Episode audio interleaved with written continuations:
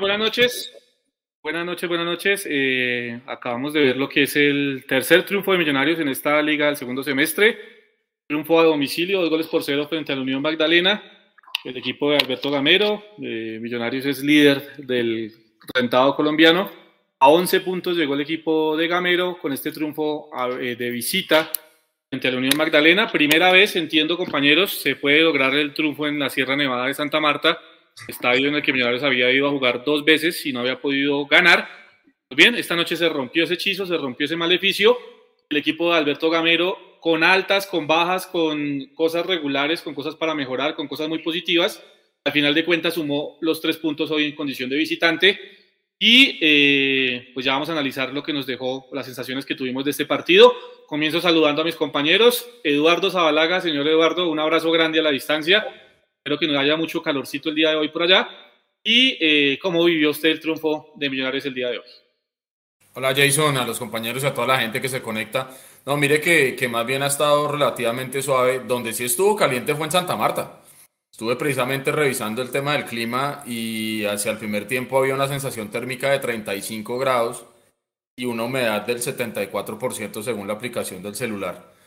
Eh, tanto así que más o menos al minuto 39 se ve a McAllister subiendo y bajando los brazos como para, para respirar. Entonces, no, yo aquí lo que estoy es bien comparado con lo que tuvieron que, que afrontar los jugadores de Millonarios. Creo yo que es importante lo que se logra porque son tres puntos importantísimos de cara a la confianza del equipo. Em, yo sé que somos líderes y sé que pase lo que pase vamos a dormir siendo líderes en esta fecha pero creo que el mismo Gamero ya ha venido tratando de quitarle peso a eso, pero para mí nunca va a dejar de ser eh, relevante que Millonarios sea líder. Ahora, si se logra mantener y si logramos entrar a los ocho siendo primeros y nuevamente con el punto invisible, maravilloso. Siempre y cuando el equipo llegue físicamente bien y no llegue reventado. Y yo creo que hoy Millonarios por momentos reguló y me parece que estuvo bien porque al, minuto 26 el Unión se queda sin su central Nicolás Gil y Millonarios entiende que de pronto ya no tiene la necesidad de estar corriendo y estar eh, apretando. Y tal vez por eso se vio muchas veces a un equipo medio aletargado, medio extremadamente tranquilo. Y creo que lo llegamos a sufrir un poco, sobre todo en la segunda parte, cuando el Unión sale eh, a empatar acomodar el lugar y por momentos llegamos a pensar que por ahí se nos podía enredar el partido con las cosas normales que le pasan a Millonarios, que es que le podían empatar en cualquier momento y la cosa se podía enredar, pero afortunadamente no pasó, logró caer el segundo gol de Erazo, que me parece que es importante también, el gol de, Luis Carlos Ruiz en la primera parte, importante también. Y creo yo que, que, nos quitamos ya, digamos, como esa salecita de ir a Santa Marta y no poder traernos un resultado importante. Y creo yo que no estuvimos ni al extremo de sufrirlo y padecerlo, pero creo que tampoco nos sobró nada. Creo que estuvo bien y si el ritmo del partido lo puso Millonarios a propósito, por más que Gamero les decía que ojo, ojo, no queremos terminar sufriendo, creo yo que estuvo bien y son tres puntos a la bolsa y, y eso es importante. A veces hay que ganar no propiamente jugando bien. Hemos tenido muchos partidos donde jugamos bonito y con toquecito y con fútbol champán y, no sumamos. Creo yo que hoy estuvo bien, son tres puntos importantísimos. Don Álvaro Prieto, sus sensaciones de lo que fue el partido con las buenas noches. No, no, no, no, no, no, no, líder. No, no, no, no, no, no, no, no, no, líder. Amo al líder. No, me tiene muy contento eso, como siempre, yo siempre digo, ese es el lugar donde debemos estar siempre que ah, después en cuadrangulares pase otra cosa, no debería tener que ver. Importante lo que dice Eduardo, eh, tampoco es asegurar un liderato a costa de llegar reventados a las finales, eso es claro. O sea, primero llegar bien a las finales, si eso nos cuesta, cuesta liderato en algún momento, pues ni modo. Pero yo creo que, que podemos acostumbrarnos a pelear ahí arriba. Eh, eh, Mechu nos dice que ya va a empezar la rueda de prensa.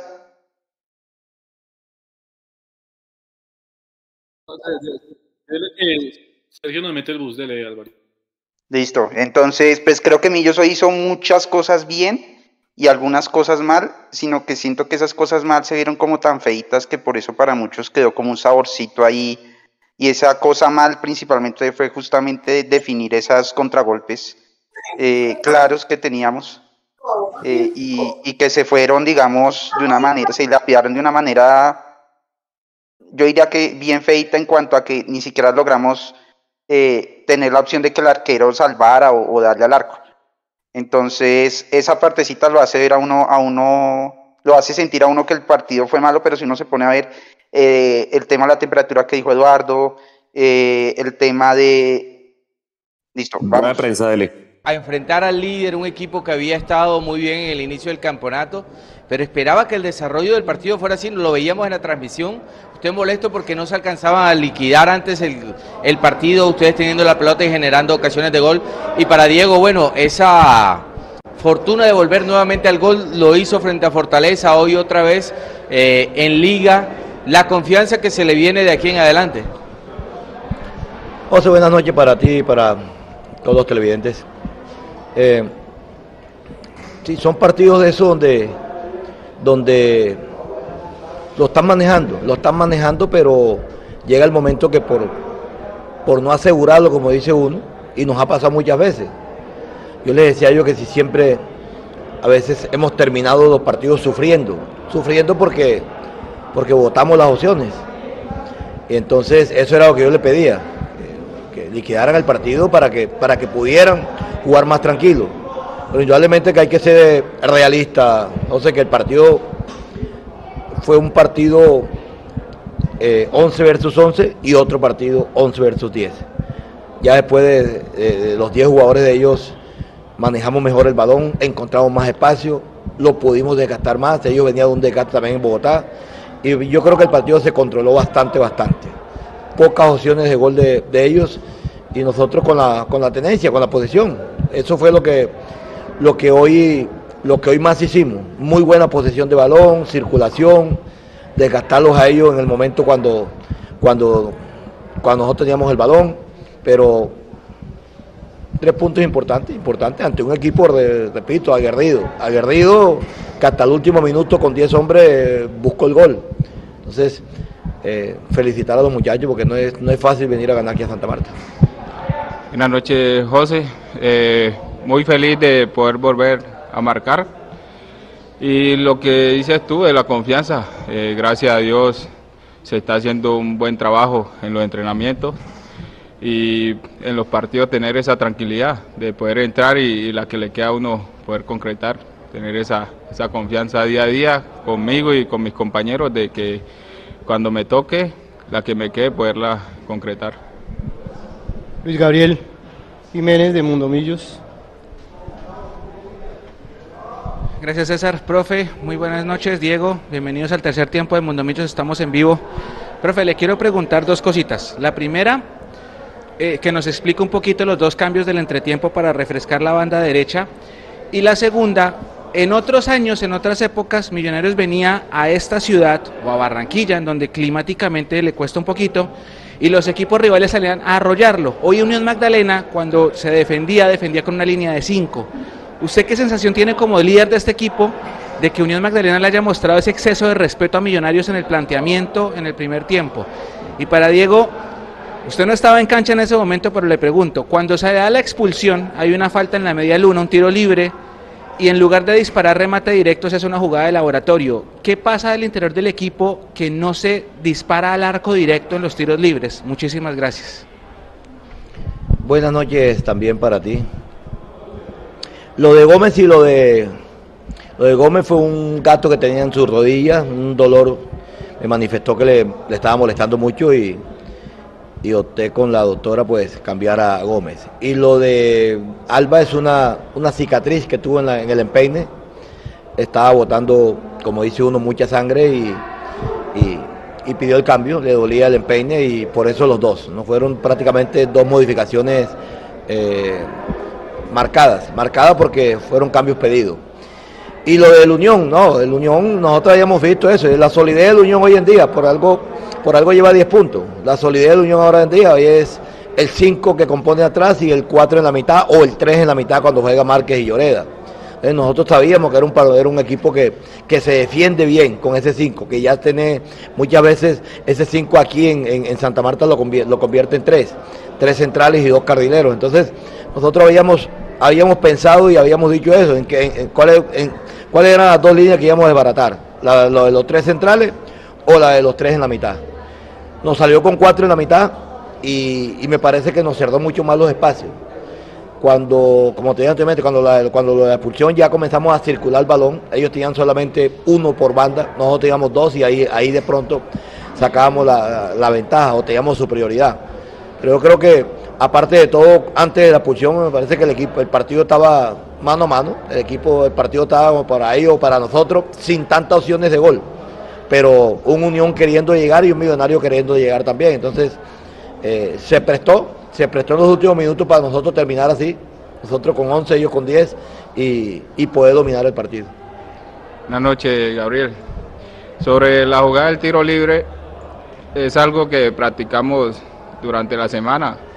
Antes de los partidos se trabaja las pelotas paradas. Es una jugada que está muy cerca al área y para patear directo el balón no va a bajar. Entonces es más preferible que se le toca a un compañero y, el remate, la jugada Gómez la trabaja en la semana, la trabajo yo cuando estoy. Y es algo que sea. Por ahí si patea Maca o Daniel, que es más ubicación, el balón no, no va a bajar porque está muy cerca. Entonces son jugadas que se trabajan. Bondar García, de Team Sports. Gracias, César. Eh, muy buenas noches, profesor Alberto Gamero. Un saludo para Diego. Profe, dos preguntitas puntuales. Eh, la primera, ya se puede decir que el equipo de los Millonarios tiene una base complementada, porque no vemos, no vemos muchos jugadores de renombre, pero el equipo se ve que se complementa muy bien dentro del campo. Y la segunda, que él le entrega, que le, mostró Unión Magdalena antes del partido, que le preocupaba del equipo al cual enfrentó hoy. Y felicitaciones por el resultado, profe. Gracias, buenas noches eh, también para ti. Este equipo, sí, como dices tú, entraron cuatro jugadores, pero este equipo tiene una memoria, tiene una memoria, tiene una idea, sabe a qué entra la cancha, sabe a qué jugamos. Parece que la continuidad del trabajo ha sido muy buena, muy buena. Y, aparte de eso tiene, tiene orden, orden. nosotros tenemos desde el semestre pasado, el semestre pasado fuimos el equipo menos, con menos goles en contra. Este año vamos ahí pegaditos nuevamente y vamos en lo mismo. Entonces, el orden, el orden y, la, capacidad de ellos también de, poder asimilar lo que, lo que nosotros queremos, lo del trabajo. Eso, a medida que van pasando los partidos, se, van, se va viendo el equipo de pronto mucho más, mucho más sólido. Y lo otro era... Ah, el Unión demostraba un equipo sólido, un equipo que, que venía de ganar en Pasto, que venía de empatar en Bogotá contra, contra Equidad en la, en la Copa y mostraba que hoy ahí hay que ser realista, hoy no tuvo dos jugadores importantes para ellos como Márquez y como Lloreda. Y me parece que en, eso, en esos movimientos que pudo hacer eh, Ferreira, lo, lo, lo, que, le, lo que le, llevó a él fue defenderse mejor. Me parece que se defendieron bien. Los, casi todos los partidos de sesión creo que con Caldas aquí jugó con cuatro en el fondo. El resto todos los partidos los jugó con cinco en el fondo y, lleva 10 puntos. Es decir, que, me mostró que, era un, que es un equipo sólido. Como te dije anteriormente, a veces juega con el 5 en el fondo y 3 en la mitad para jugar con dos, con dos por dentro, con Lloredi y con Márquez. Hoy no lo tenían ninguno de los dos y optó por jugar con el 5 en el fondo, 4 en la mitad y un 9. Y, por momentos, repito, cuando estábamos 11 contra 11, no, viste que no encontrábamos los espacios que nosotros necesitábamos. Pero, pero después, cuando hizo el 4-4, sí encontramos más espacio encontramos más posibilidades de atacar, pero indudablemente que, sabíamos que enfrentábamos un equipo fuerte, fuerte porque íbamos a enfrentar al líder. Entonces había respeto sobre eso. Joel, continuamos, Joel Puertas, Radio Hoy. Buenas noches, profe. ¿Cómo están? Buenas noches al jugador. Felicitaciones pues por el triunfo. Eh, se nos llevó los tres puntos, pero eh, sobre el papel, Unión un rival incómodo, pero usted lo mencionó, dos ausencias claves lo que era Lloreda y lo que era Ricardo Márquez. Dentro del, dentro del planteamiento, usted lo dijo, Millonarios se mostró incómodo en el 11 contra 11 y los dos goles llegan por jugadas fortuitas. De Millonarios se espera un poco más porque para personalmente es el equipo que mejor nómina tiene. ¿Qué cosas cree usted que puede eh, mejorar o qué, qué, cosas puede rescatar del partido hoy a mejorar eh, en la incomodidad que le planteó de pronto Unión en el, en el encuentro de hoy? Buenas noches para ti. En todos partidos hay cosas por mejorar, muchas. Aquí nosotros ya ganamos y hay que mejorar. Perdemos y hay que mejorar y empatamos y hay que mejorar. Yo creo que hoy de pronto estábamos en un clima fuerte. Nosotros venimos de Bogotá y aquí no, no es fácil jugar a, a, esta altura con la humedad. Y lo que intentamos fue hacer mucha posesión de balón, mucha posesión. Hoy no hicimos esa presión que, hace, que normalmente hacemos presión alta, no la hicimos para, para procurar no desgastarnos tanto. Pero me parece hoy el equipo hizo un muy buen trabajo, buen trabajo porque fue un equipo sólido, serio. A la hora que, que teníamos que hacer la posesión lo hicimos. Cuando teníamos que atacar, atacamos. No fuimos claros atacando, indudablemente. Cuando un equipo juega con cinco en el fondo y cuatro en la mitad, no va a haber mucha claridad. Pero sí, sí tuvimos lo otro que le podía hacer falta más claridad, que era la posesión, el balón. Eso son dos cosas por una. No tuvimos muy clarito al frente por, la, por, la, por los jugadores que acumulaban allá atrás, pero sí tuvimos la posesión de balón, circulamos el balón. Hoy, hoy Vargas y, y, y Cuenú creo que tu, eran los que más tenían el balón. Prácticamente estábamos casi que en, en, en zona 2 y, y, ahí, ahí encontrábamos espacio. Pero me gustó, me gustó mucho el equipo y lo que te digo, cada vez que nosotros vamos un partido, gane, pierda, empate, hay que corregir. Vamos a corregir, vamos a corregir. Jorge Granados, Linda. Con las buenas noches para todos los presentes, para el profesor Alberto Gamero, para Diego Erazo. Quiero comenzar con Diego Erazo. Diego, felicitarte porque has marcado en Copa, marcas en Liga. Qué difícil se la colocas al profesor Alberto Gamero, eh, porque tienes allí también un buen delantero como es Luis Carlos Ruiz. Y sin duda alguna vas a pelear esa titularidad. ¿Cómo te sentiste hoy? ¿Disfrutaste el gol? ¿Y cómo enfrentaste a los centrales de Unión Magdalena? Para el profesor Alberto Gamero decía recientemente que lo que más tuvieron la pelota fueron eh, los centrales. Hoy Unión Magdalena sin Ricardo Márquez, sin José Lloreda, pero no le preocupa de este millonario, que es el equipo grande de Colombia, y hoy fueron pocas las opciones de gol. La de Luis Carlos Ruiz y por ahí la que le queda a Diego Erazo, porque Daniel Ruiz hoy perdido el partido, Cataño entra y de pronto no es ese Cataño del Deportes Tolima, profe. Buenas noches. Creo que día a día trabajando y, y, preparándonos de la mejor manera con mi compañero Luis Carlos. Es algo que me pone muy orgulloso aprender día a día de él. Es un jugador que, que tiene mucha experiencia y me enseña cosas cada día. Cada día trabajo con él y, y le aprendo cosas. Eh, pelear por la posición con él es, es algo muy lindo porque me enseña mucho, aprendo mucho de él y, y, le damos ese, ese trabajo al profe para que decida para los partidos. Y sobre los centrales, desde que inició el partido siempre analizo lo que está haciendo el rival, cómo se para. Y fue fácil para nosotros en el segundo tiempo porque el Unión tenía más espacio, más que todo cuando ingreso había muchísimo espacio y sabía que en cualquier momento me iba a quedar. Buenas noches también para ti. No, yo, yo de verdad preocupado no, no, no, me, no me quedo. Me quedo con la idea de trabajar mejor, de hacer cosas mejores, pero, preocupado no. Preocupado no, porque es que hoy no tuvimos muchas opciones de gol, pero tuvimos casi toda la posesión del balón. Eso también hace, hace cuenta. Y tener todo el balón te lleva a que el rival no te va a atacar mucho, porque no tiene el balón. Y te lleva a tú que puedas crear posibilidades de gol. Que no creamos mucha hoy, no creamos mucha hoy. Pero era un partido de mucho trabajo. Era un partido para desgastar al rival que venía también de jugar el día jueves. Nosotros vamos miércoles, ellos jugaban jueves, un día más. Entonces, la, esa era la, la, idea. Ahora, hicimos el gol y manejamos el partido. Porque es que yo creo que, aparte de todo, el Unión jugadas claras no tuvo. Opciones de clara gol no tuvo. Y nosotros por ahí tuvimos unas que otras, pero por en la primera pregunta de algún compañero tuyo, yo le manifesté que yo estaba, era, yo, yo, yo, yo tenía rabia era por eso. Porque llegábamos y no y no escogíamos bien la, jugada que era. No concretábamos en la llegada que teníamos. Entonces, eso, yo le decía, a veces se ve un partido de eso apretado, pero apretado porque nosotros llegábamos no éramos claros en, el, tercio ofensivo, no éramos claros cuando, cuando, cuando el balón llegaba a las 18 y eso nos costaba. Pero repito, preocupado no, al contrario, estoy tranquilo porque, porque se ganó un partido ante un rival muy complicado, este sí es complicado, ante un rival complicado, ante un rival difícil, ganamos un partido y, que nos deja, nos deja nuevamente de líder. Y vamos a terminar con Miguel Torralbo de La Pesada. Me excuso con Andrés Barrera, pero no alcanzamos por tiempo. Muy buenas noches, profe, muy buenas noches al jugador. Profe, eh, saludos, bienvenido a Santa Marta y a su barrio Bastidas. Profe, sabemos que los dos Ruiz y Macalister se juntan por, por sus características de juego, pero los vimos en el primer tiempo, sobre todo muy juntos entre Taganga y Vaca. Ya en el segundo tiempo, Macalister más hacia, la, hacia el lado de la derecha de, Millonarios. ¿Eso es una orden suya o es algo más de, de las situaciones del juego? Buenas noches para ti.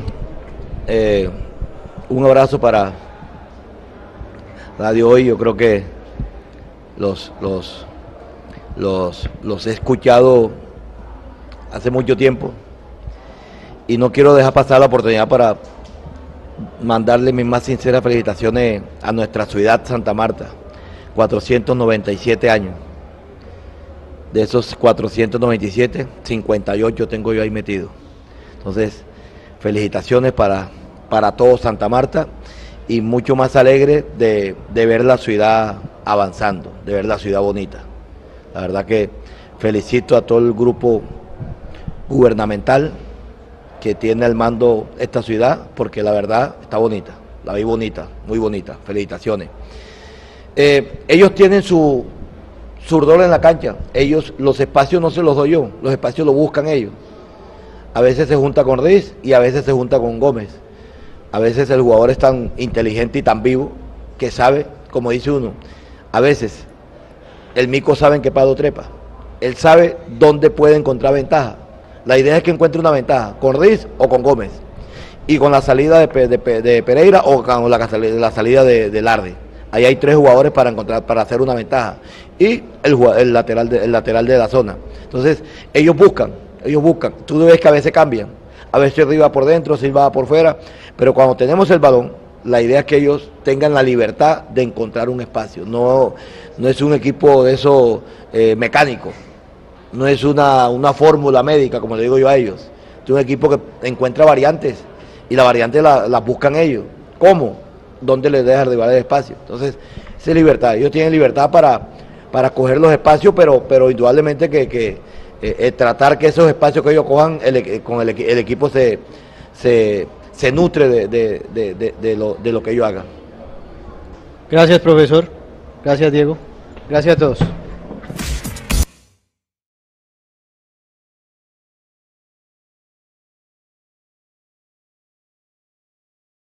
Está por ahí. bueno. bueno, compañeras, opiniones de la, de la rueda de prensa. Yo creo que, pues, Gamero, a ver, eh, en cierta medida yo, estoy de, de, acuerdo con él, sin embargo, no sé si ustedes vieron en la transmisión, como no había público, eh, se sentía un poco, o se escuchaba más bien, y un momento antes del segundo gol que Gamero les pega un regaño a todos diciendo, como si no la metemos vamos a terminar sufriendo como siempre. Y, y creo que algo similar fue lo que dijo en la rueda de prensa, creo que en este tipo de partidos donde el rival, y acordémonos muchachos que si bien sí, Unión Magdalena era el primero y todo lo que quieran, tenía a sus dos goleadores por fuera, pero si usted mira la tabla del descenso está al contrario, ¿no? Unión Magdalena está peleando descenso y seguramente, no sé si la alcance, eh, seguramente irá a la, a, la, a la B el otro año porque tuvo un muy mal rendimiento en el, en el primer semestre de este año. Cuando uno mira las estadísticas, ve que el Unión Magdalena creo que solo tuvo un remate a puerta que fue por allá al minuto 78. Entonces creo que pues uno le entiende la molestia a Gamero durante el partido que, que hay que meterla, ¿no? Y, y, lo otro es que yo les quería preguntar a ustedes, y arranco por usted, viejo Jason, es, fíjense que hoy, Ruiz no lució tanto como el miércoles, y yo no sé si hasta qué punto, eh, si Ruiz no anda, Millonarios no anda, porque uno dice, bueno, hay variantes como Cataño y demás, pero es que Cataño no estaba en su posición natural. Es que, es que no sé, Juanse, porque, porque es que el partido, de un modo u otro, para mí se termina desnaturalizando con la expulsión de la Unión Magdalena, ¿no? Entonces ahí uno ya puede sacar muchas interpretaciones, múltiples interpretaciones, y es, uno, eh, que ya el Millonarios verse con un hombre más, pues evidentemente, como lo decía Edu en su comentario, creo que tenía la posibilidad de, bajarle un poco al ritmo al partido. Después discutiremos o, en el gusto de cada quien está bien, eh, estará si eso está bien o está mal. Pero creo que fue lo que terminó pasando. Y, y ahí desde ese punto de vista no sé si se le puede hacer el análisis de si Daniel Ruiz está o no está, Millonarios está. Porque a mí me parece que también hubo valores importantes como el de Juan Carlos Pereira, que de hecho es el que todos dijimos o, decidimos aquí en el, interior del grupo, era el jugador del partido y por eso ese jugador fue en Mondomillos de, de, la fecha y ya está toda la, la, info en las redes si quieren ir a mirar. Eh, pero, pero evidentemente a mí la expulsión me desnaturaliza el partido, entendiendo también esto, Juanse, que es que el tema de la humedad y, de, la, temperatura en Santa Marta, pues de un modo u otro a Millonarios le termina siempre afectando. Entonces, creo que desde ese punto de vista, si uno mira solo lo positivo, si uno se quedara con lo positivo, yo, yo, sigo insistiendo, Millonarios controló el partido, le quitó la pelota a la Unión Magdalena, que no es, es un detalle menor, porque esta Unión Magdalena en el arranque de esta liga siempre se ha caracterizado precisamente por eso, por ser un equipo al que le gusta la pelota y que no sea Milana y quitarle la pelota a la Unión Magdalena ya tampoco es, digamos, eh, cosa, cuestión fácil. Y en ese quitarle la pelota eh, también estuvo el trabajo táctico que pudo haber cumplido Ruiz en algunos momentos del partido. Uno sabe que el talento de Daniel va mucho más allá de lo que dio hoy, estamos claros en eso todos, yo creo, pero, pero también hay que tener, en cuenta las condiciones en las cuales estaba jugando. Además, paréntesis, la cancha se veía horrible, la cancha se veía completamente horrible no es excusa, porque yo siempre he dicho, pues el jugador profesional se prepara para jugar donde sea, pero la cancha también termina, yo creo que jugando y gastando un poco más las piernas de lo habitual. Oiga, Edu, y si uno mira el vaso medio lleno, dice que Millonarios ganó en Santa Marta, es que es una plaza jodida históricamente, ¿no? Después de 19 años, 5 meses y 29 días. La última vez fue por allá en el 2003, con un doblete de un man que debutaba que se llamaba Wilberto, le decían el temblor el temblor Valencia que después se perdió y terminó como ayudante de construcción. Le hicieron inclusive una nota por allá en Noticias 1. Oiga, Edu, eh, yo no sé si usted vio la respuesta del tema de los tiros libres, porque en la expulsión del Unión Magdalena, pues un tiro libre a borde de área, y lo que dice Erazo es que no pateamos porque la pelota no alcanza a bajar, pero es que yo creo que no siempre tiene que haber colocación, ¿sí o no? Yo creo que el tema de tiro libre está en deuda. Sí, porque no tenemos un cobrador nato que pueda aprovechar ese tipo de oportunidades. Eh, yo entiendo que la pelota no alcance a bajar si usted es un jugador que quiere tirar a colocar la pelota. Pero usted puede tener uno que le meta un tramacazo, acuérdese los tiros libres a los que nos tenía acostumbrados Matías de los Santos, por ejemplo, o incluso muchas veces el mismo Andrés Felipe Cavid.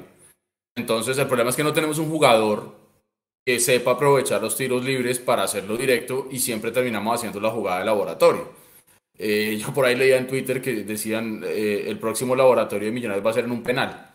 Y, no se les olvide que hasta incluso usted puede cobrar penales con dos toques, ¿no? Entonces no le den ideas a Gamero. Pero, pero es cierto, Millonarios hace mucho tiempo dejó de, de, de patear un tiro libre. Em, y pues no hay nada que hacer, o sea, es lo que hay. Si no tenemos quien, quien patee un tiro libre. Ahora, eso sí, uno podría pensar en Perlaza Acuérdese que Perlaza, bueno, por allá metió uno en el Medellín y, ya. Eh, pero ni siquiera lo hemos intentando. Entonces yo no sé si es que realmente ya definitivamente se van a ir por el camino de los laboratorios y ya, y no van a intentarlo más. Y otra cosa que sí me parece que Millonarios nos quedó debiendo un poco hoy, bueno, nos quedó debiendo a nosotros no, porque nosotros no nos deben nada, pero diría yo, se pudo haber manejado de pronto un poquito mejor eh, las contras. Yo creo que Millonarios, eh, las decisiones que tomaron en el último cuarto de cancha, cuando tuvimos dos, tres, cuatro contragolpes prácticamente seguidos, eh, no fueron como las más adecuadas y desaprovechamos esas oportunidades. Y en cuanto al tema de Daniel Ruiz, pues hombre, eh, por su juventud, me parece a mí que es normal que sea intermitente. Y está bien, porque es que digamos que la, la, calidad y lo que tiene para aportarle a Daniel Ruiz a Millonarios, pues creo que no está en duda. Y, y, es perfectamente normal que tenga esos, esos partidos donde de pronto sea lagunero. Em, me parece que de lo malo lo bueno y es que Millonarios no dependa de Daniel Ruiz y hoy a pesar de que, de que Ruiz estuvo en un partido con, con más sombras que con que luces, eh, Millonarios supo sacar adelante el juego. Eh, Cataño no estuvo muy fino tampoco, yo creo que hoy sí le costó un poquito entrar en el, en el, en el engranaje del, del partido, pero tuvimos algo que hace mucho tiempo veníamos esperando y es que los delanteros de Millonarios estuvieran en racha y hoy logramos que los dos delanteros que están llamados a hacer los goles de Millonarios marcaran. Y creo que eso es importante. Entonces, mientras Millonarios las que tenga las meta, vamos a poder de alguna u otra manera sopesar esas lagunas de los jugadores que estamos esperando que sean importantes, caso Ruiz, o cuando se nos desaparezca McAllister, que también es normal, o con el bajo nivel que le vimos hoy a Cataño, o con el hecho de haber tenido que sacar a Gómez por, por lesión y, y perdimos esa chispa por ese lado. Entonces, creo yo que hoy Millonarios saca un buen triunfo porque es una plaza muy compleja, como usted estaba diciendo. Lo decía Gamero también, el tema del clima, que lo comentábamos acá también. Eso no es fácil de manejar para los, los jugadores que van de, desde Bogotá. Y creo yo que se hizo lo que se tenía que hacer. Eh, se le ganó a un equipo con uno menos y ya está. Ese es el fútbol. Y creo yo que Millonarios tenía que haber aprovechado eso. Y lo hizo. Y punto. Y ya está. Y creo yo que Hoy el resultado creo que termina primando por encima de la forma y, y eso para mí yo me quedo con eso, ¿no? Con, con, un buen resultado en una plaza muy jodida. Estos, estos resultados, estos partidos Alvarito son, son jodidos. Acuérdense que a Luz de Magdalena también le ganamos con lo justo acá en Bogotá el semestre pasado, ¿no? Inclusive fue con un autogol, ¿se acuerdan? Que tapó Ramiro Sánchez acá en, en el Campín. Eh, y pues el tema de Daniel Ruiz, hombre, sí, o sea, Daniel Ruiz, la calidad no, no se le niega. A propósito, un saludo para él. Ayer estuve cumpleaños. Yo ayer ponía que Daniel Ruiz es el máximo asistidor en la era azul y blanco. Cuando usted le suma el año completo, en un año es el jugador que más asistencias ha metido. Ningún jugador ha metido 15 asistencias como él. O sea, obviamente no sé si el clima, no sé si el haber jugado el miércoles hoy le pesó un poquito, pero, pero bueno, nadie le niega la calidad de jugador que es. Alvarito, vaso medio lleno. Eh, los dos delanteros mojaron, los dos delanteros la metieron, creo que eso es un tema a resaltar. Los dos con unas muy buenas definiciones, tanto Ruiz como, como Erazo. Y hombre, otra pelota en el palo. Ojalá este semestre no hagamos récord de disparos en el palo porque ya creo que en todos los partidos al menos una al palo, ¿no? Lo importante es meterlas porque después no nos arrepintamos. Sí, y, y esa del palo era legal, ¿no? Estaba habilitado Ruiz a pesar de que cobraron el, el fuera de lugar, eh, si hubiera entrado el gol, el VAR lo hubiera habilitado. Eh, es importante ver ese, ese creo que ha sido uno de los cambios ya viendo cinco partidos este torneo. Creo que es una de las mejoras que se pueden ver respecto al semestre pasado, es que los delanteros están eh, respondiendo y están llevando esa carga de marcar los goles. Eh, pero pues estoy de acuerdo con lo que ustedes han dicho, es que este es un partido, uno, lo, de la roja sí cambia totalmente el, panorama y, siempre lo he dicho, e, es un análisis diferente el que, el que hay que hacer comparativo, tanto cuando nos quedamos con uno más como cuando nos quedamos con uno menos. Entonces, comparar, digamos, la táctica o, los rendimientos con, cuando pasa ese tipo de cosas, pues hay que, hay que hacerlo con pinzas. Y eh, la temperatura sin duda pega duro, o sea, que hayamos durado 19 años sin ganar en Santa Marta, creo que lo hice contando con que el montón de años que estuvo el Unión en, en la B, ¿no? Pero es que no solo es en Santa Marta, es a veces en Montería, es en, en Barranquilla, a Millonarios siempre le ha costado ganar en, en, en plazas de calor, así como a Junior, por ejemplo, le cuesta mucho la altura y creo que eso, eso demuestra más el valor del triunfo. Miren lo que le está pasando al Junior, por ejemplo. Que el local está fuerte, pero perdió, por, ejemplo, con Patriotas en Tunja, que es otro que está peleando el, descenso. Y nosotros, cuando nos tocó con alguien que está peleando el descenso, le sacamos los puntos allá. Entonces creo que esos, los puntos hoy son muy valiosos. Eh, yo siento que en, medio de esa táctica que decidió Gamero, donde él decía, eh, propusimos fue el juego, el juego en la posesión, eh, no presionamos tanto y queríamos tener mucho el balón y seguramente regularon muchísimo para, para el tema del cansancio y del, y del calor. Y creo que dentro de esa táctica jugamos bien. Si lo comparamos con otros partidos de Millos, con lo que ha mostrado visitante en otros lados, contra partidos en Medellín, por ejemplo, contra Nacional, pues obviamente no es el mismo nivel. pero es que tampoco son las mismas circunstancias. Entonces, eh, para mí es muy valioso que, bajo esta táctica de hoy, donde, donde nos tocó tener en cuenta ese factor climático, los delanteros hayan sido los, los que hayan eh, definido el partido, porque muchas veces eh, cuando jugamos así, con pocos disparos al arco, esos pocos van por fuera. Y ahí es donde se nos pierden las oportunidades. Entonces, sin duda, destacable y, y bueno, mm, seguramente, ojalá lleguemos en algún momento a tener eh, un, no, no, sé si eso es un desarrollo general, no sé, porque es que yo no sé si, a mí se me hace raro ahí, hay una, una pregunta para, para Leo cuando, cuando volvamos a, a, vernos de pronto en su sin libreto. Eh, yo no sé si en Colombia es de los pocos países donde se juega, donde un equipo puede jugar en la altura y después en la, en la costa eh, porque yo sé que por ejemplo en Francia están los Pirineos y los Alpes, allá debería también verse igual. Y a lo que voy es que yo no sé si en algún punto de nuestra historia veremos un equipo que sea capaz de jugar con el mismo ritmo tanto en la altura como en la costa. Porque indudablemente creo que eso históricamente le ha afectado tanto a los de la costa como a los de la altura.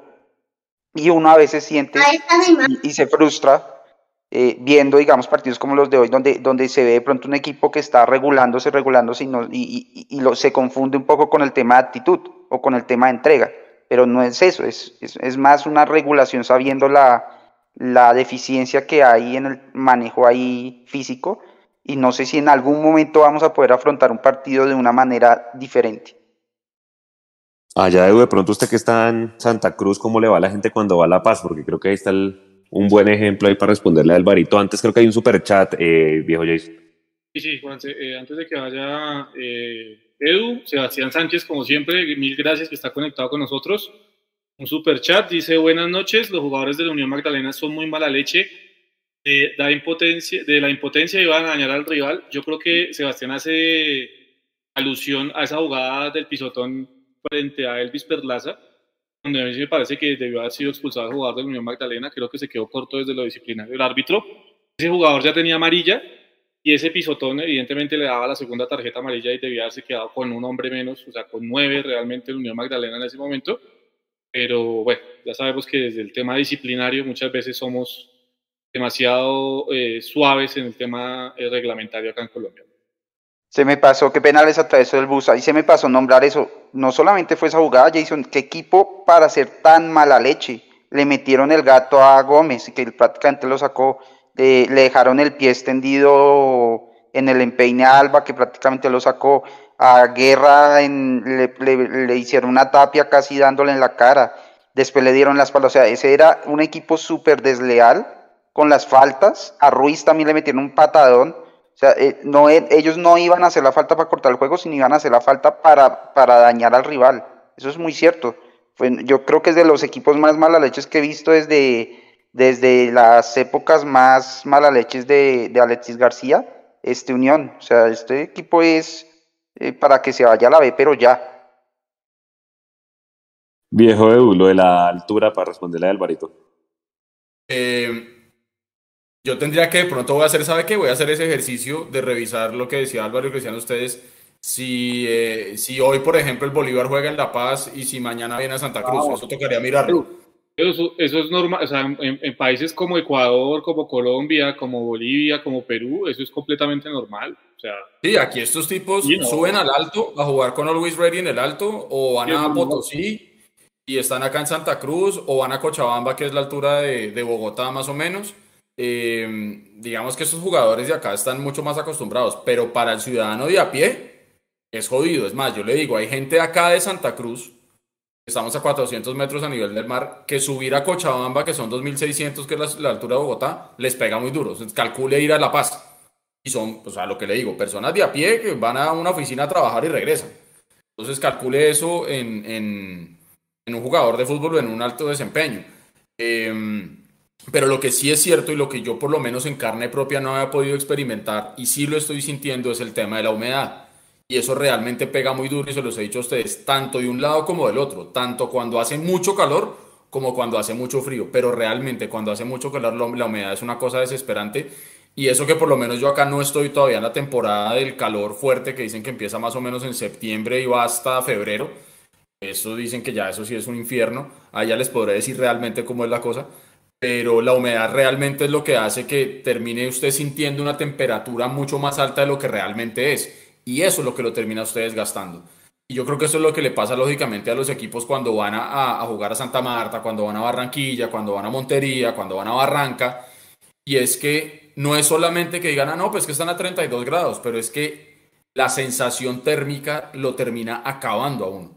Y eso es a lo que Millonarios se tiene que saber sobreponer. Y creo yo que en el fondo, hoy de pronto Millonarios al ver que al minuto 26 el rival se queda con uno menos, no sintió la necesidad Millonarios de tener que ir al frente y de tener que desbocarse, sino que el gol iba a caer. El gol iba a caer y ya está. Y estuvo bien, y salió bien el plan. Eh, no sin antes decir estuvo bien que Gamero en la raya los apretara y les dijera que tenían que meter un poquitico más porque se iba a terminar sufriendo.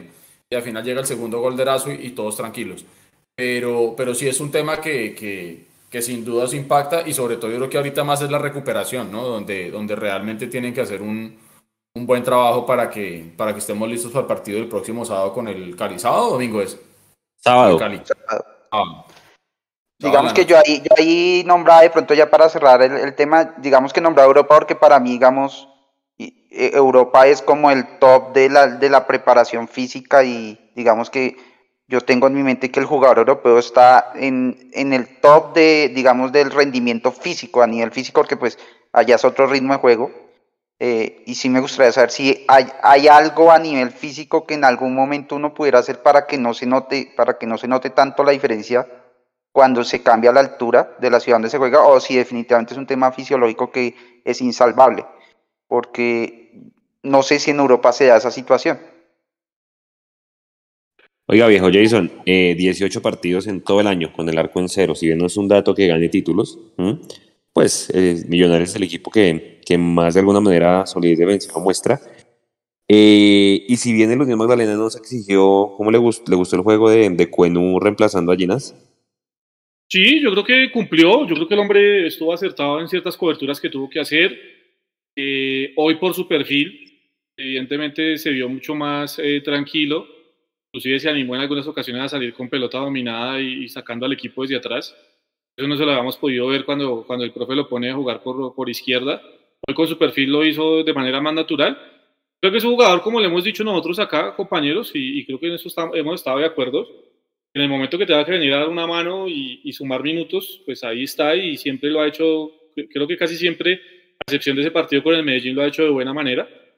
Entonces, eh, pues lo de José Cueno nos sorprende, ¿no? Porque es un jugador ya con recorrido y que evidentemente no está para ser titular en Millonarios, pero que cuando, cuando tiene la posibilidad de hacerlo eh, a la mano que se necesita en ese momento. Oiga, viejo Edu, eh, 11 puntos, esto equivale al 37% de los 30 que uno tiene que hacer yo creo que aquí en estos partidos es cuando toca demostrar, si bien el Cali pues es un partido jodido, pues no viene en el mejor nivel y hay que empezar a asegurar esos, esos puntos, porque lo, al final lo que usted haga ahorita va a valer igual que lo que haga en la segunda mitad, pero creo que Millonarios tiene que empezar así, sobre todo para empezar a concentrarse también en la Copa, ¿no? Que ahorita van a empezar los siguientes partidos. Y, sobre todo por un tema que, que ha recalcado varias veces Álvaro y con, con quien yo coincido, y es que Millonarios eh, si bien Gamero le está tratando de quitar un poquitico el peso de ser líderes, eh, yo no sé si de pronto eso sea hacia afuera y hacia adentro sí les esté, les esté pidiendo y les esté apretando que Millonarios tiene que estar primero. Porque no creo que, que, sea un mensaje asertivo decirle a los, a los jugadores, da lo mismo que entremos de primeros o de octavos porque ese equipo se va a relajar. Y claramente Gamero no es un técnico que se relaje. Él puede que haya salido a decir eso, que, que al final daba lo mismo pero yo creo que lo dijo más desde su propia frustración que otra cosa. Eh, de, saberse que fue el mejor del todos contra todos en el semestre pasado y al final se quedó sin nada, yo creo que lo dijo más por propia frustración que porque realmente vaya a decir al equipo regulemos y entremos de octavos que no pasa nada. Yo creería más bien que va en línea con esto que usted está diciendo de saber aprovechar los partidos, sumar la mayor cantidad de puntos posible lo más rápido para que él pueda empezar más bien a darle rotación y a darle descanso a los jugadores para llegar a finales eh, con el equipo no tan reventado. Eh, si bien el Cali viene en una, en una situación compleja, usted sabe que Millonarios también tiene ese berraco karma y esa chapa de que a veces termina reviviendo muertos. Entonces, yo creo que haber ganado hoy le permite a Millonarios tener esa, esa confianza precisamente de poder llegar al, al Campín contra el Cali eh, con 11 puntos ya en la bolsa y entendiendo que, que si Millonarios juega los partidos serios, como jugó el de la Copa, como incluso jugó el partido de hoy, por más que los contragolpes, vuelvo y digo, no se manejaron con la seriedad que era. Eh, creo yo que sí podemos estar hablando en entrar ya en tierra derecha para, para la clasificación. Pero de todas maneras, lo que tiene que lograr Millonarios es aprovechar las que tenga. Y sí es un dato importante para mí el hecho de el arco en cero. Porque de todas maneras el fútbol es un, es un, es un deporte como cualquier otro donde tenga puntos eh, de equilibrio. Usted marcar más goles de los que le hagan, tanto en el partido como en el campeonato. Y si usted puede tener una muy buena defensa en la parte de atrás, va a tener confianza para los que están arriba, de tres cuartos para arriba, buscando el gol en el, en el arco rival, sabiendo que usted tiene atrás un buen ejército que le cubre la espalda. Alvarito, los dos demás recuperaciones, acá viendo las estadísticas, Cuenmo y Perlaza, los dos que más pelotas recuperaron, siete cada uno. Y lo otro que le iba a preguntar es el nivel de Juan Carlos Pereira. Creo que en este momento, eh, pues afortunadamente no hace que extrañemos a, a Steven Vega. Eh, bueno, lo de, lo de Perlaza y Cuenú, digamos que en defensa responden. A mí Perlaza hoy no me gustó tampoco en ataque. Creo que hubo varias jugadas donde en ataque decidió mal. Bueno, en general el equipo en general sufrió eso, pero siento que estando Bertel ahí hubiera hecho hoy, hoy, hoy delicias. Pero bueno, digamos, cumplió en defensa. Eh, y bueno, pues la verdad no fue muy exigido y cuando lo fue, pues también, también cumplió. Eh, y, Pereira, pues sí, lleva, creo que es el nivel más regular que ha mostrado, o sea, más parejo que ha mostrado desde que están Millos, digamos, consecutivamente. Eh, creo que ha sabido, digamos, posicionarse bien para ser ese jugador que también le da salida y también puede sumarse al ataque. Eh, digamos que a mí Vega me parece que es un jugador que, que, daba mucho equilibrio y mucho orden también. Eh, no diría que no lo extraño, pero sin duda este sería un equipo, porque sin duda este sería un equipo mucho más, con una nómina mucho más sólida si tuviéramos a Vega así fuera de suplente, así fuera porque Pereira le ganó la posición por, por juego.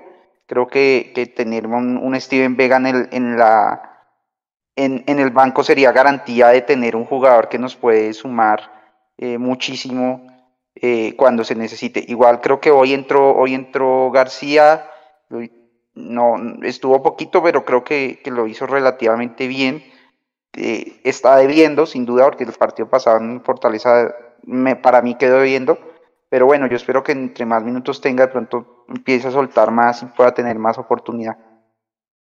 Oiga, viejo Jason, pues obviamente es harto tocar el tema, pero pues hay que tocarlo. El entiendo que el tema de Ginás, pues sí, efectivamente fue una lesión, un golpe pero pues con tanto antecedente que hay uno empieza a sospechar, ¿no? Y pues obviamente en redes la gente también dice que si es lesión administrativa y todo este tipo de cosas. Pues hombre, uno creyéndole las fuentes confiables, inclusive dentro de Mundo Mellos, entiendo que sí es un tema, un tema de golpe y que inclusive por algo parecido fue que Larry no pudo estar a mitad de semana, ¿no? Pero confiando en que todo esté bien, pues Ginás estará por lo menos hasta el final del semestre. Aunque acuérdese que en Europa se cierra el primero de septiembre, ¿no?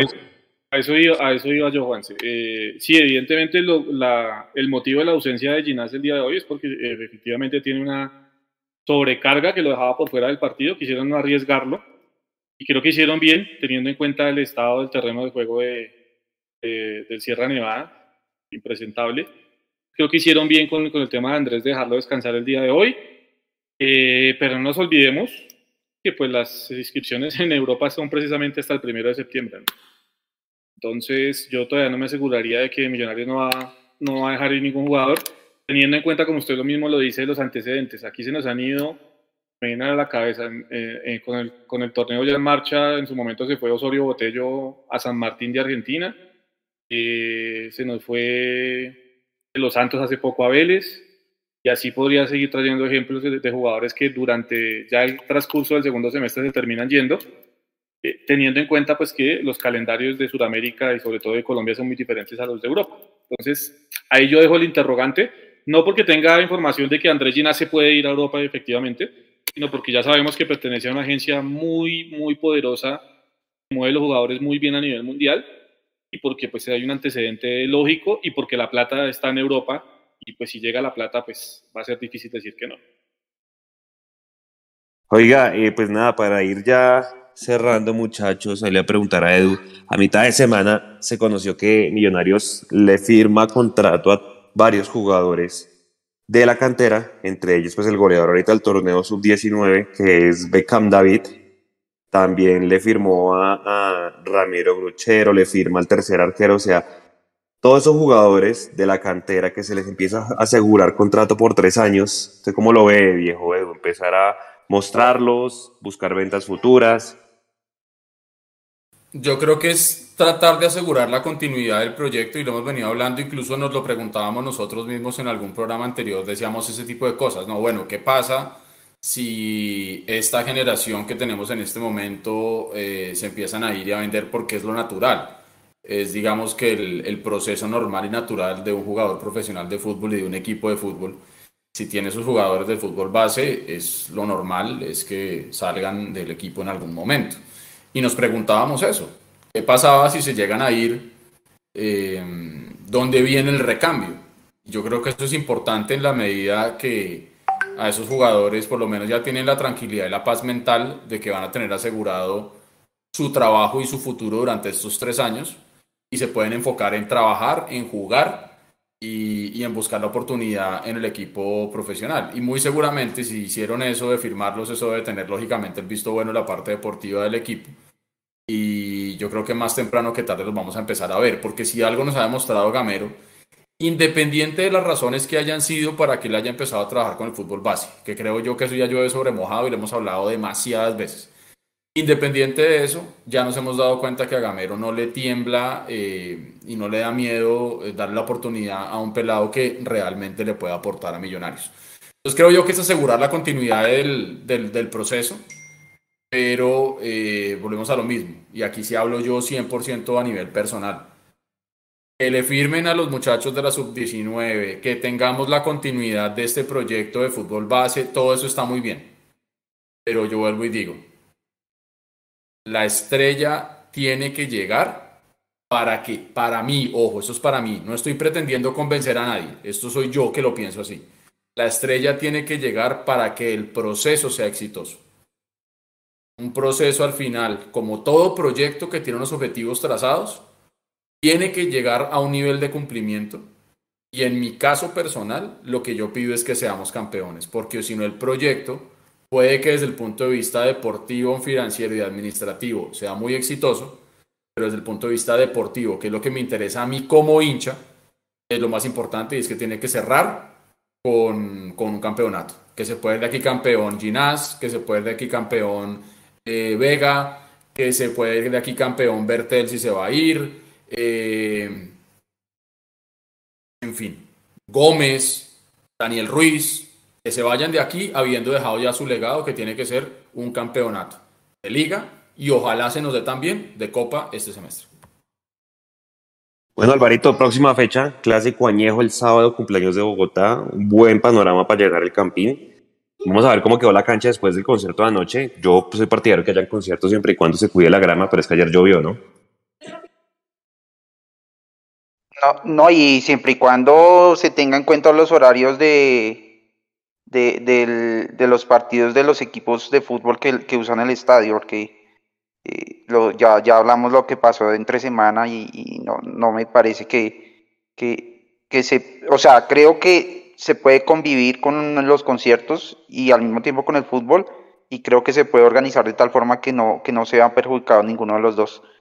Eh, y el partido sí, o sea, creo que Millo es el líder, creo que Estamos jugando bien, digamos, no es brillante, no es el fútbol champán o, fútbol, mejor dicho, de, de, época, pero creo que lo estamos haciendo bien y, creo que es una buena, bonita oportunidad para volver a llenar el estadio y para, para volver a, mostrarle a, los jugadores el apoyo y, pues ir con por esos puntos creo que de local eh, siempre, siempre hay que buscarlos y, por el rival creo que es una oportunidad respetándolo mucho, pero es una oportunidad es diferente jugar contra el Cali en este momento que contra el Junior en este momento, por dar un ejemplo, entonces sí hay una oportunidad ahí bonita para, para seguir eh, eh, engordando ese, ese, ese, esa tabla y llegar a un punto en el que porque era lo, lo que decía Edu.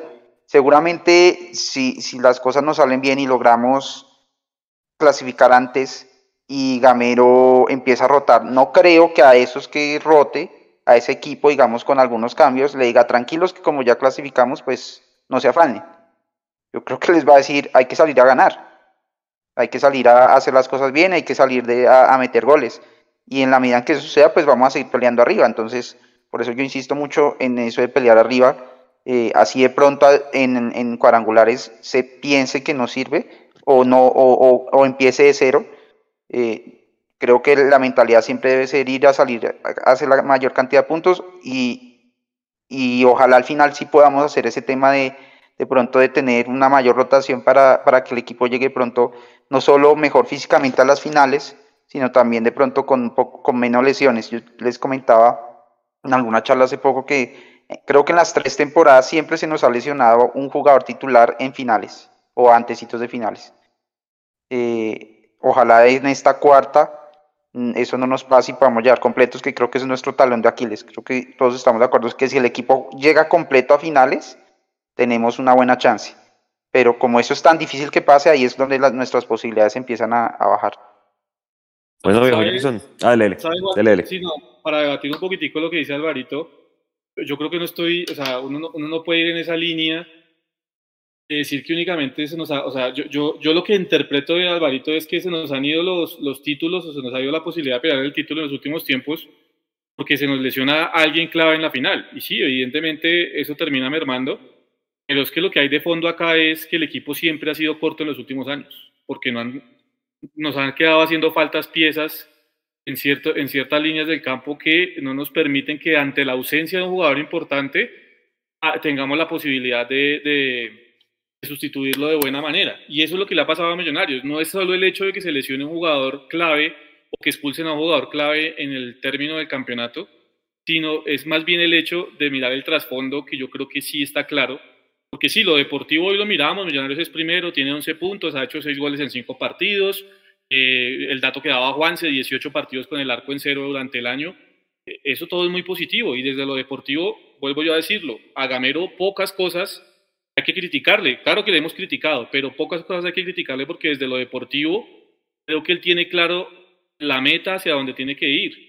El tema es que eh, también digamos, ha, entrado en esa zona de confort en que si le traen bien y si no, pues también, y entonces yo trabajo con lo que tengo hasta donde me alcance. Yo creo que ese es el gran problema que tenemos hoy en Millonarios. A Millonarios se le lesiona a alguien al final del campeonato y como no tenemos recambio, eso nos termina costando más de lo que debería costarnos. Ese yo creo que es el real meollo que tiene Millonarios en los últimos semestres, en los últimos dos años, por decirlo así, porque el equipo se queda demasiado corto y si usted lo mira hoy, con todo y que está Luis Carlos Ruiz, con todo y que está Erazo, eh, y que supuestamente tenemos una nómina más robusta en comparación de otros, eh, si llega a pasar algo así al final del campeonato, pues miraremos realmente cuál va a ser el comportamiento, porque aquí todos hemos dicho y hemos sido claros de que nos quedaron haciendo falta por lo menos dos o tres eh, piezas más para que el equipo realmente fuera un equipo robusto de cara al final. Claro, y, y, justamente a eso iba viejo Jason en cuanto a que, o sea, lo que pasa es que ese problema ya sabemos que lo tenemos, la nómina es corta y si nos falta alguien, puede que no, no tengamos un reemplazo de la misma calidad. Y eso es un problema que ya no, ya no vamos a resolver este semestre. Lastimosamente ya los directivos no hicieron esa tarea. Eh, creo que lo hicieron solo con una, o dos posiciones, pero no con todas.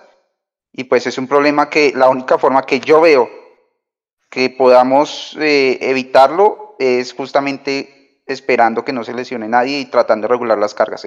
por, ese lado iba. Claramente el problema de fondo es, si la nómina fuera más completa, pues no pesaría tanto eso, ¿no?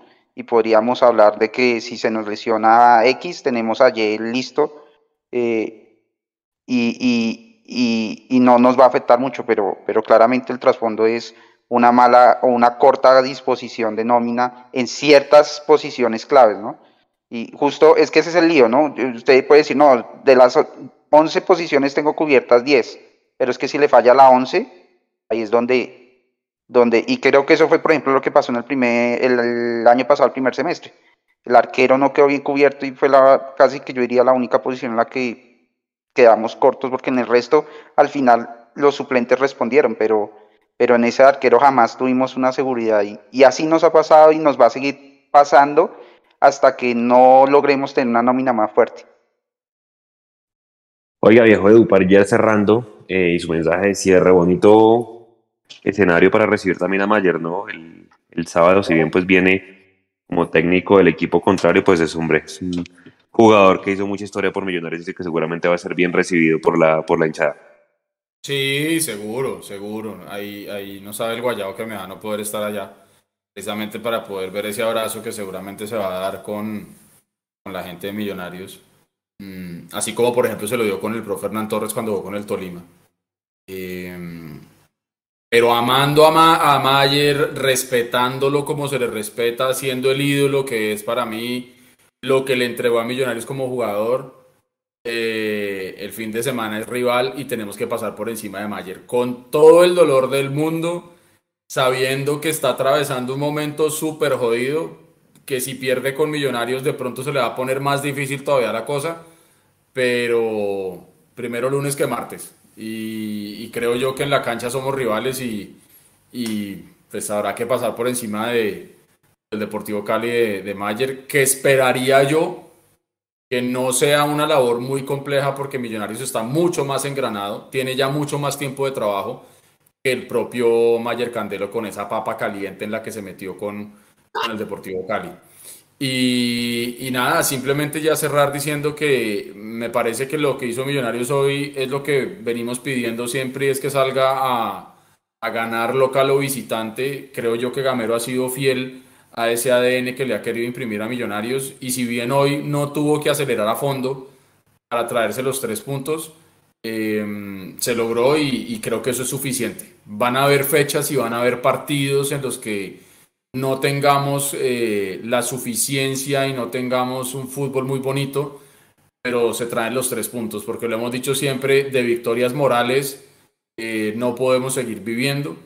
Em, aquí toca es ganar con puntos y si hay que jugar feo, pero se gana, se gana, y si hay que ganar 1-0, pues se gana 1-0, em, pero, pero ya está nuestro campeonato ya ha demostrado que no siempre el mejor es el que queda campeón.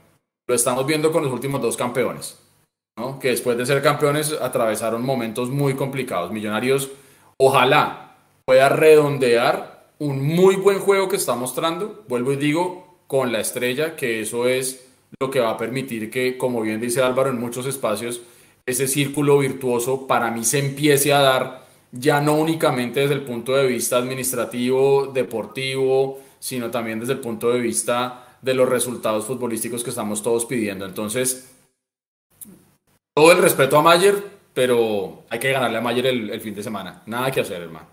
Un abrazo para todos. Una excelente semana, que cuando gana Millonarios todo es mucho más bonito. Viejo Jason, su mensaje de, de cierre de este tercer tiempo. Oye, sí es una tendencia, ¿no? El Cali Nacional después de ser campeones muy flojo los dos. Sí, eh, y es tendencia en el fútbol colombiano, eso si uno se pone a revisar, pues realmente es algo que le termina pasando a la gran mayoría de los campeones. Pero hay una realidad, Juanse y compañeros, ¿no? Y, y, a los que nos están viendo. El sábado se juega el partido del que hoy es el líder del fútbol colombiano contra el Colero. O sea, cuando uno mira a Cali, Cali tiene apenas un punto. O sea, e, está en la posición número 20. Sí, tiene algunos partidos, creo, pendientes, por lo que entiendo. Creo que tiene al menos un partido pendiente pero la realidad del Cali es que tiene un punto nada más. Y sobre eso, pues hay que seguir, obviamente, insistiendo en que Millonarios tiene que hacer respetar su casa. Va a ser un lindo partido para muchas personas. Eh, es el clásico, sin duda, del fútbol profesional colombiano. Yo creo que eso, se, eso cambió eh, hace unas décadas, pero bueno, para, para muchas sigue siendo el partido más importante y, ojalá con un buen marco de público el sábado en el estadio. Creo que el horario es bueno, 8 de la noche, eh, permite que la gente llegue sin ningún problema Creo que el marco también de la celebración del cumpleaños de Bogotá le pone un tinte también especial a la fecha y pues viene Mayer Candelo, ¿no? Entonces, eh, eh, digamos, eh, verlo en funcionamiento como técnico para los que van a estar en el estadio seguramente va a ser algo agradable y en ese orden de ideas, pues la invitación es que acompañen al equipo el día, el día sábado. seguramente ya en nuestras redes, a medida que vayan liberando las boletas y demás, vamos a estar poniendo toda la información para que la gente esté enterada. Y nada, mi, mi mi, mi, saludo para todos, mi agradecimiento para todos los que nos acompañaron tanto en la transmisión como en este tercer tiempo. No sin antes decir, evidentemente, que no nos podemos olvidar, más allá del liderato, que a Millonarios le hicieron falta piezas y que esas piezas, pues, eh, al final de cuentas, son las que terminan decidiendo el futuro de los campeones. Ojalá, ojalá Millonarios logre encontrar ese camino este semestre, pero estamos incompletos, todavía estamos incompletos. Lo otro es, eh, bien haber ganado en Santa Marta, todo lo positivo que ya dijimos, pero los goles hay que hacerlos. Y hoy Millonarios tuvo muchas oportunidades en donde no sé si canchereó, no sé si simplemente definió mal, tómenlo ustedes e interpretenlo como quiera, pero yo creo que eh, la mejor muestra para consolidar la confianza es sacando realmente ventaja de los rivales con goles. Y hoy Millonarios tuvo para hacerlos y definió mal. Sí. Hoy afortunadamente entraron dos, ¿no? Pero sí, habrán partidos en los que no, no se tengan tantas opciones y por eso uno entiende el disgusto de, de Gamero, que ya hay por ahí videos en redes mostrando la reacción que tuvo. Oiga, Alvarito, eh, su mensaje de cierre de este tercer tiempo. Eh, no, digamos que quedará para el análisis. Yo creo que en la semana cosillas como el, el, papel de, de Cataño cuando entró, eh, el papel de Hader cuando entró, que me parece que, que pues, creo que generó la, la jugada del gol de, de, de Erazo. Eh, creo que ahí hay cosillas para, para, que nos puedan seguir escuchando esta semana, que va a ser semana larguita de fútbol, que me parece eh, muy bien. creo que, que, viene bien. y nada, muy a la expectativa de, de, de ese partido el sábado que, que por el rival, como decía Edu, con todo el cariño hay que aplastarlo, con todo el cariño del mundo a Mayer hay que mandarlo a la casa con, ojalá con varios goles, con, todo cariño igual siempre, pero ni modos. Eh, y, bueno, esperar que, que sigamos este, este camino y podamos, podamos llegar lo más pronto posible a esa clasificación. Sí, señores, pues bueno, a toda la gente que estuvo en la transmisión, como dijo Jason en el tercer tiempo, gracias por haber estado con nosotros, se ganó y es lo importante.